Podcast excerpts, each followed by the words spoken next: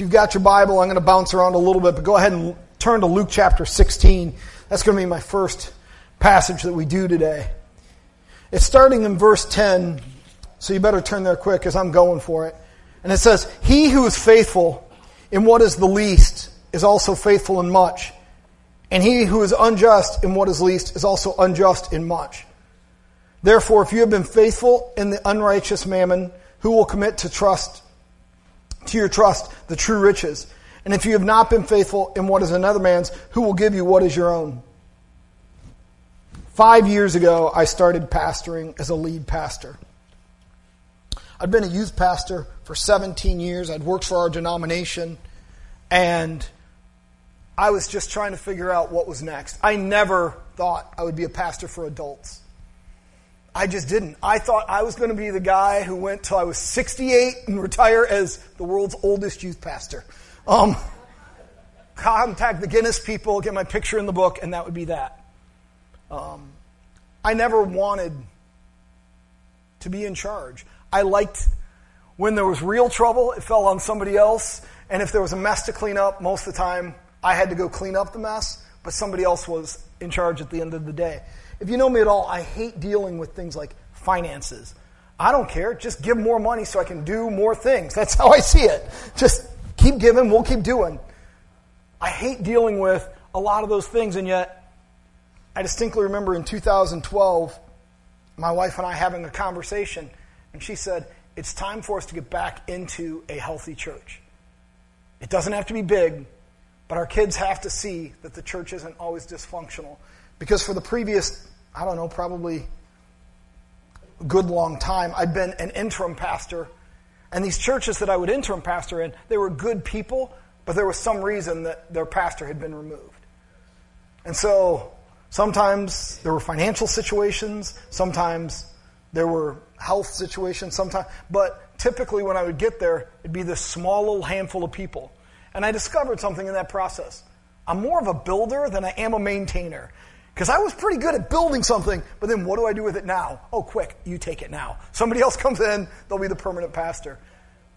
But Tracy said maybe it's time for us to, to change that and put down roots. And as I was growing as a person, she was trying to help me understand what that looked like. And um, so we sent out letters to across the country to about six or seven different states and said, hey, I think I'm ready to pastor. And pretty much they end up on a stack of resumes that go, yep, you and all these other people. And one person was crazy enough to call me and said, well, I've got a terrible situation, but it has great potential. And we thought about it and prayed about it and said, nope. And here's the problem with saying nope to the bishop as a district supervisor, but he functions in the role of a bishop is once you tell him no, it's not that he's mad at you. It's just like, like I said, there's a big old stack of resumes. Yours goes to the bottom. You'll never come back up. And I remember thinking, well, I've closed off that entire state and we will not be offered anything else in Washington. But the situation they offered us wasn't the right one. And five months later, four months later, he calls again and says, hey, I have this small church in Des Moines, Washington.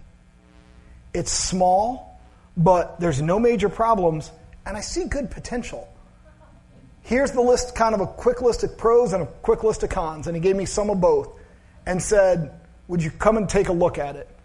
And I was like, I don't know. I've never even heard of Des Moines, Washington. And so my first question is, or the first thing I did is I get out the Google and I start looking at the map and going, Where is this? And my thought was, Well, it's close to the airport, which holds some promise. We can get in and out of town quick if we need to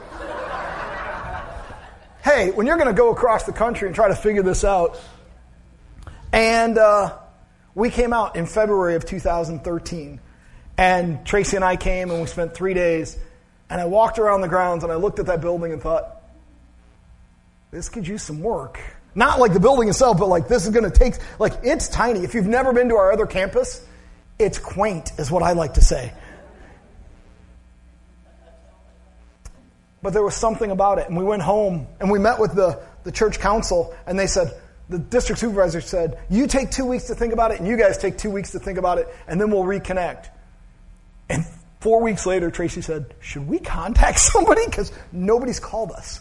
We took our two weeks, and then now we've taken an extra two. And I called and I said, hey, um, not sure if this is your way of saying no. He's like, no, I was just waiting for you to call. They called me back like two days later and said they wanted you. I was like, thanks for the heads up. and so they only needed to take 48 hours. We only needed really about a week.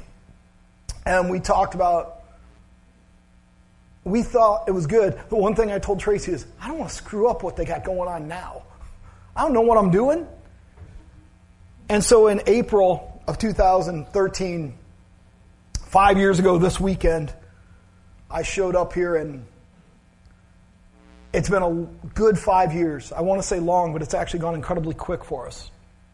Over the past five years, some of you guys can relate to this, some of you can't, because I've only been with some of you two or three years, and some of you maybe only a few months, but we've experienced a new location, new friends. We've merged into, we merged two churches into one, and that was hard on some people. We've been given fresh ministry opportunities that I really believe are directed by God. We've been able to partner with things that are currently existing that I believe that God has allowed us as a congregation to do. There's been some highs over that five years. We've had baptisms. Just over the past year, we've had 13 people get baptized. We saw 12 people respond to an invitation, a specific, hey, do you want to start a journey of faith with, with Jesus? I've had 12 people in the past year respond to that. We've eaten meals together. We've laughed. We've had conversations. We've had times of grieving and times of celebration. But all of that is part of being a community. Community isn't just the fun times, community is the hard times. We've gathered together to work on improving our building. And in the past year, we've put $25,000 into improving our building because you guys have been generous and you guys saw that there was something valuable in making this place more acceptable and nicer and just updating and freshening it for when people come and join us. I always say our own house, typically we don't make our own house look nice for us. You make your own house look nice so that when other people come, they feel like welcome guests. That's how I've always viewed the church. The church is not for those of us who are already connected and say, This is our church, we're members. I'm glad you're here. But it's our role to now let the rest of the world know that there's something that exists for them. There's been some lows in that five years. People have moved on. But I've always had the analogy of a river. And that is this it's not my job to build a dam to stop the people from going on. If you build a dam, eventually you stop water flow and it's not healthy. Now, if you get too low, then you become a mud pit, and we don't want to do that. If we hop, stop having people come in or people go out, then you become a cesspool because it just sits there. So we have to be open to the Holy Spirit. Do I want people to come in and feel touched and connected by God? Absolutely. Do I hate to lose people? Yep, breaks my heart. But I know that I can only, as a pastor, take people so far, and sometimes God calls people away, and sometimes I just make people mad or I hurt their feelings. And that happens, and I'm sorry, but that happens, and they've got to move on. But the Holy Spirit is a river, and He's always flowing. And if we're open to it, He's going to continue to bring new people in. And we can learn and grow from them, but we can also help and develop them. And by that same token, God's going to look and He's going to see people and He's going to say, I need to take them on so that they can take what they've gained and what they've learned here and take it to another place. And there's two types of people when they leave. There's those who are leaving because they're going to something, and those who are leaving because they're running from something. The ones that are running from something, it always breaks my heart. The ones that are going to take a ministry somewhere else, that excites me. So some people have moved on. Sometimes I fail to do things with excellence. It's not perfection I look for, but when I'm all done, I want Jesus to be able to look at me and say, Well done, good and faithful servant. And so sometimes I make I hurt people's feelings or I make people upset because I go, no, we're not doing that. That's not. Because we can't do everything. And so if we can't do something with excellence, let's stop just doing things to do things. And so there's sometimes I've even said no to ministries, and it's not that they're not good ministries. It's that we're maxed out in that, or we can't take something else on, or this is it for us. And that doesn't mean it won't come up at a later time or a later date. Five years ago, when I first showed up, there was a prayer ministry, and it stopped shortly after I got to Des Moines to that church. And as we were combining church churches with Evergreen and LifePoint, the most exciting thing about it to me was as I was listing things we were going to do, was the prayer ministry that was here. Because we were going to be able to take something that was good and established and make it even better. And we were going to do that by taking those who already knew that. And now I go in, and I remember Sunday mornings for a while when I would come, there'd be one or two people. And now sometimes there's five or six or seven people in pre-service prayer. There were nine, eight or nine people up here. Well, seven, seven people up here today to pray for you guys. That's exciting to me. Don't miss the opportunity to be prayed for. And don't think it's a special club. We're telling you today, if you're willing, go to their meeting. They would love to do a long training. I won't let them. I'm like, here, here's what you get to do. You get to do these and these and these, but we're not doing a long training because it's got to be approachable and accept and anybody can be a part of it that wants to be a part of it. There's a few guidelines they're going to give you, a few helpful hints, a few things they're going to say, don't be weird. It's one of my number one rules when we do things. Don't be weird. But in my, in my desire to do everything with excellence, sometimes I fail. Sometimes I've missed opportunities to minister. I certainly don't claim I've never missed them. Sometimes it's because of the busyness of life. But I'm telling you right now, I am never too busy to sit down with you. We may have to put it on a calendar, and it may not happen today or tomorrow, but I am never too busy for you. And I never will be. I don't care how many people we have. I will never be too busy for you. Because my job is not to be up here and speak. My job is not to make sure that our reports are filed on time. My job is not to make sure that we do this and this and we look a certain way. My job is one thing, and that is to connect with people as Jesus would have connected with people. Part of what I do is I get to speak. But I tell young pastors or people who want to go into ministry, this is the least important thing that happens even on Sunday morning. Because what's most important is that you connect with one another. Because in your relationships of connecting with one another, that's where you're going to find your prayer support. That's where you're going to find your encouragement. That's the people that are going to be able to come and see you when you're in the hospital or when your child's been in a car accident or when you're in dire need. Those people on your left and your right, the relationships that you're building, that's why we come together. If it was literally just hearing a message from me, I could record it in my office on my son's thing, post it to his vlog, and say, please like and subscribe. And that's all you'd have to do. But I say, come here because we need one another because you cannot know God outside of community. And I desperately want to know God. And I desperately want you to know God. People matter to me, and I am never too busy for you. But sometimes I miss ministry opportunities just because life is busy. And sometimes I miss ministry opportunities because I don't want to be intrusive. Sometimes people aren't here for three or four weeks. And I'm always like, if I call them and they've just been gone, then they're going to feel bad. But if I don't call them and they've been sick, then they're going to be angry. But so I go, you guys may not even know, but I wrestle with this in my mind. Should I send them a text? Should I not send them a text? Should I call and say, let's go to breakfast? And then they're going to think, well, it's because I haven't been there in four weeks and he wants me to bring my tithe check. You laugh, but I've had people show up at a breakfast that I haven't seen in four or five weeks with an envelope and hand me. The, I'm guessing this is why you called me. What is this? That is never why I would call you. I want you to know that. It is, I would not know whether you did or didn't give. For one thing, I do not know who gives or how much you give. In case you didn't know that, it's one of my core values because then I can never be accused. Now, may, I may only hang out with those who, you know, dress a certain way, but I have a certain style to maintain, as you can see. but seriously, that is never the situation. If I reach out to you, it's genuinely because I know you haven't been here in a while, and I want to make sure you're okay. It's not to make you feel guilty. It's not to make you feel shamed. It's not to make you feel like, oh, I better get back there. It's because I love you and I care about you. Ephesians 2 8 through 10 tells us this, and this is critical to this message for a reason. I'll tell you why in a minute. It says, For by grace you have been saved through faith, and not of yourselves. It is the gift of God, not of works, lest anyone should boast.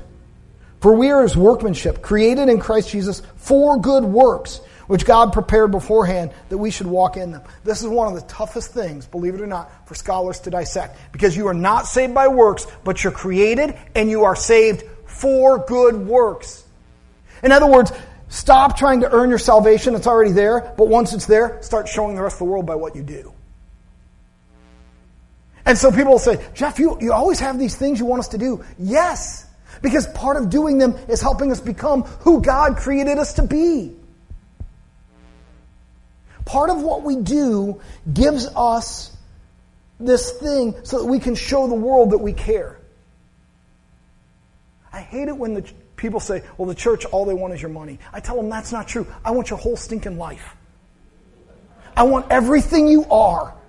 I don't just want your money, I want everything you are because I want the rest of the world that's lost and dying and in pain and broken to know that there's hope.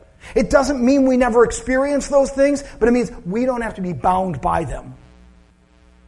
Why do we do Transform Burien? Because I want people to know that we care. You know, we collect food and clothing every week. We don't do that because we get God points. We don't do that because somebody might notice and then they'll say how great we are. We do it because there's people in need. And this is a way that we can actively, in some ways, an easy way, that we can help meet that need. You know, we serve once a month, or once every other month, we serve on that first Sunday. James talked about it, it's in two weeks. We don't do that because we have to. In fact, sometimes when you go, you go, oh, all the jobs are taken. I don't even need to be here. Yes, you do. You know why you need to be there? Because there's tables full of people. They just want somebody to talk to them. It's the most important job you can do. I know you think like soup ladle person because then at least you got a job. But the most important job, when I go, and I don't get to go often, but when I go, it's what I typically do is walk around and talk, hey, how's it going? Tell me something about your life. Who are you? Let me find out. Because I'm there to show them Jesus. And whatever the ministry is, whatever it is we're doing, it's not about being here every week, and yet I value you being here every week. It's about showing that God is doing a work in me, and I am compelled to show the world through my actions.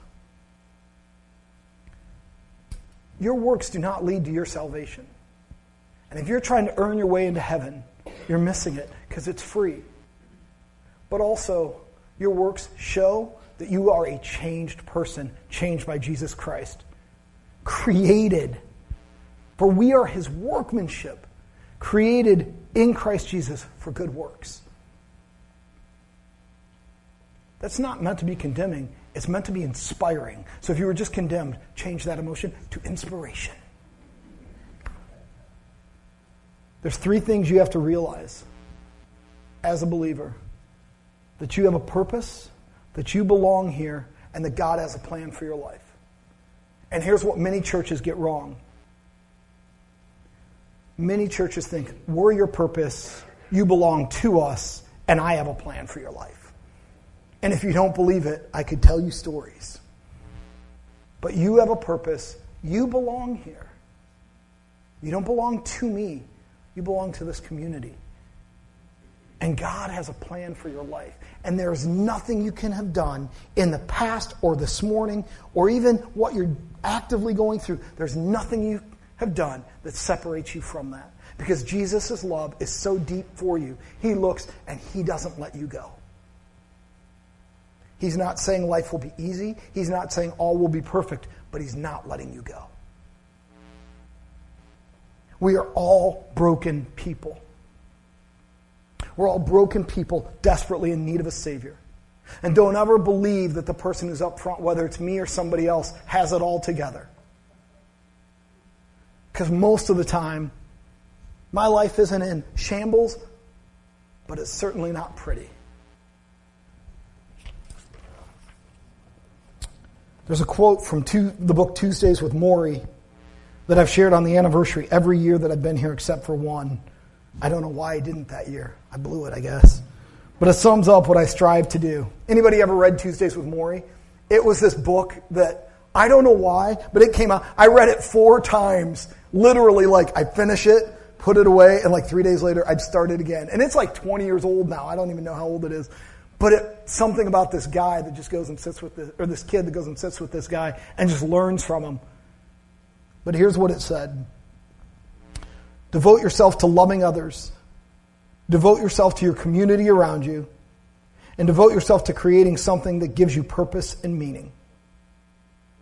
In everything I do, I have strived to fulfill that, not in the name of Morrie, but in the name of who I am in God. I've tried to devote myself to others, devoting myself to my community, and I've tried to create something that gives you purpose and meaning at the same time that can give you purpose and meaning. There is no perfect church. There is no perfect ministry. But we serve a perfect God. And He looks at you and He loves you and He wants a relationship with you. In just a moment, we're going to sing a song, and we've sang it every year on my anniversary. So if you guys want to, that are doing that, want to start coming up. This song talks about being broken, and I'm going to invite you guys. You're going to get to stand up and sing with us. But one of the things I've done is I've, as our mission statement says, creating a safe place where people can discover God in an environment of love, acceptance, and forgiveness. My desire has been that you've experienced this somewhere along the way. In any way that you haven't experienced God in this place is my failure, not God's. And anything that you've seen that's good, that's working, that's fruitful, is because God has allowed us to have that. We're all broken people. But we've been given this incredible opportunity to love and to share and to connect. For five years, that's been my goal, is to help you love and share and connect with one another. Go ahead and stand with me as we sing this, and then I've just got a couple more things to say.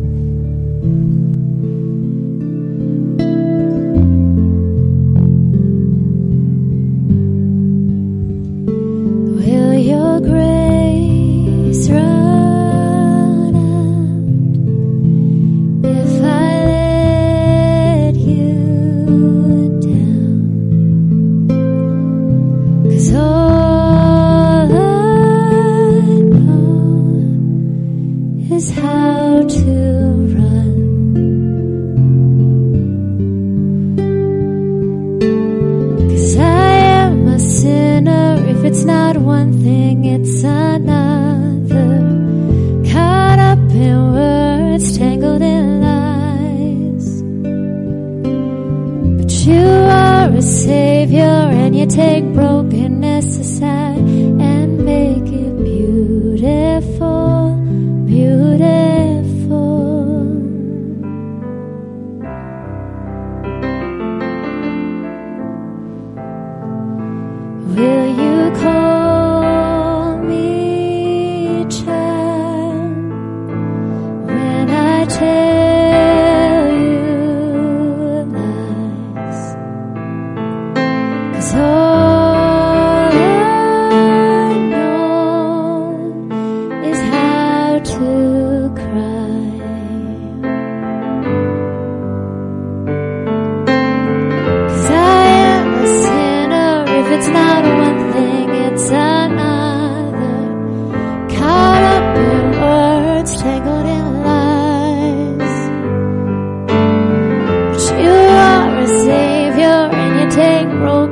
just as sad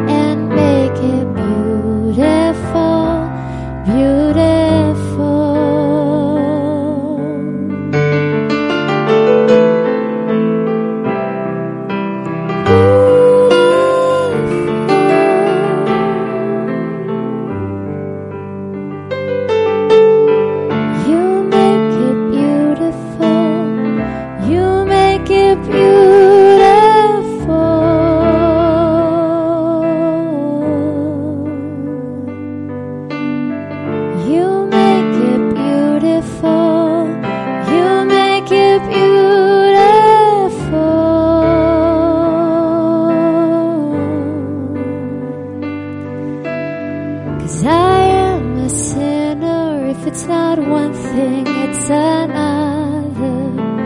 Caught up in words, tangled in lies.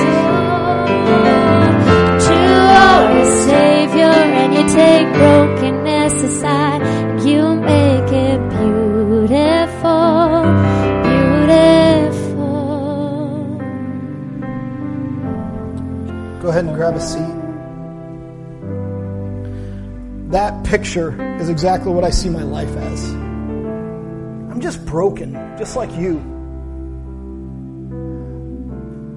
And he looked at me, and for whatever reason, he decided he could make this mess beautiful because I couldn't do it. I'd just come off of two years of just struggling with heavy depression.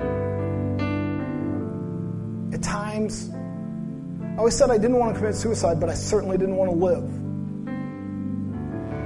Somehow he took that mess and through a, some wisdom of a few people that said, We're going to give you a shot. And I shared my story with him, and I said, I didn't hold anything back. I shared every detail of how ugly it got. And somehow, less than 48 hours later, they said, Yeah, let's call that guy. What is wrong with them?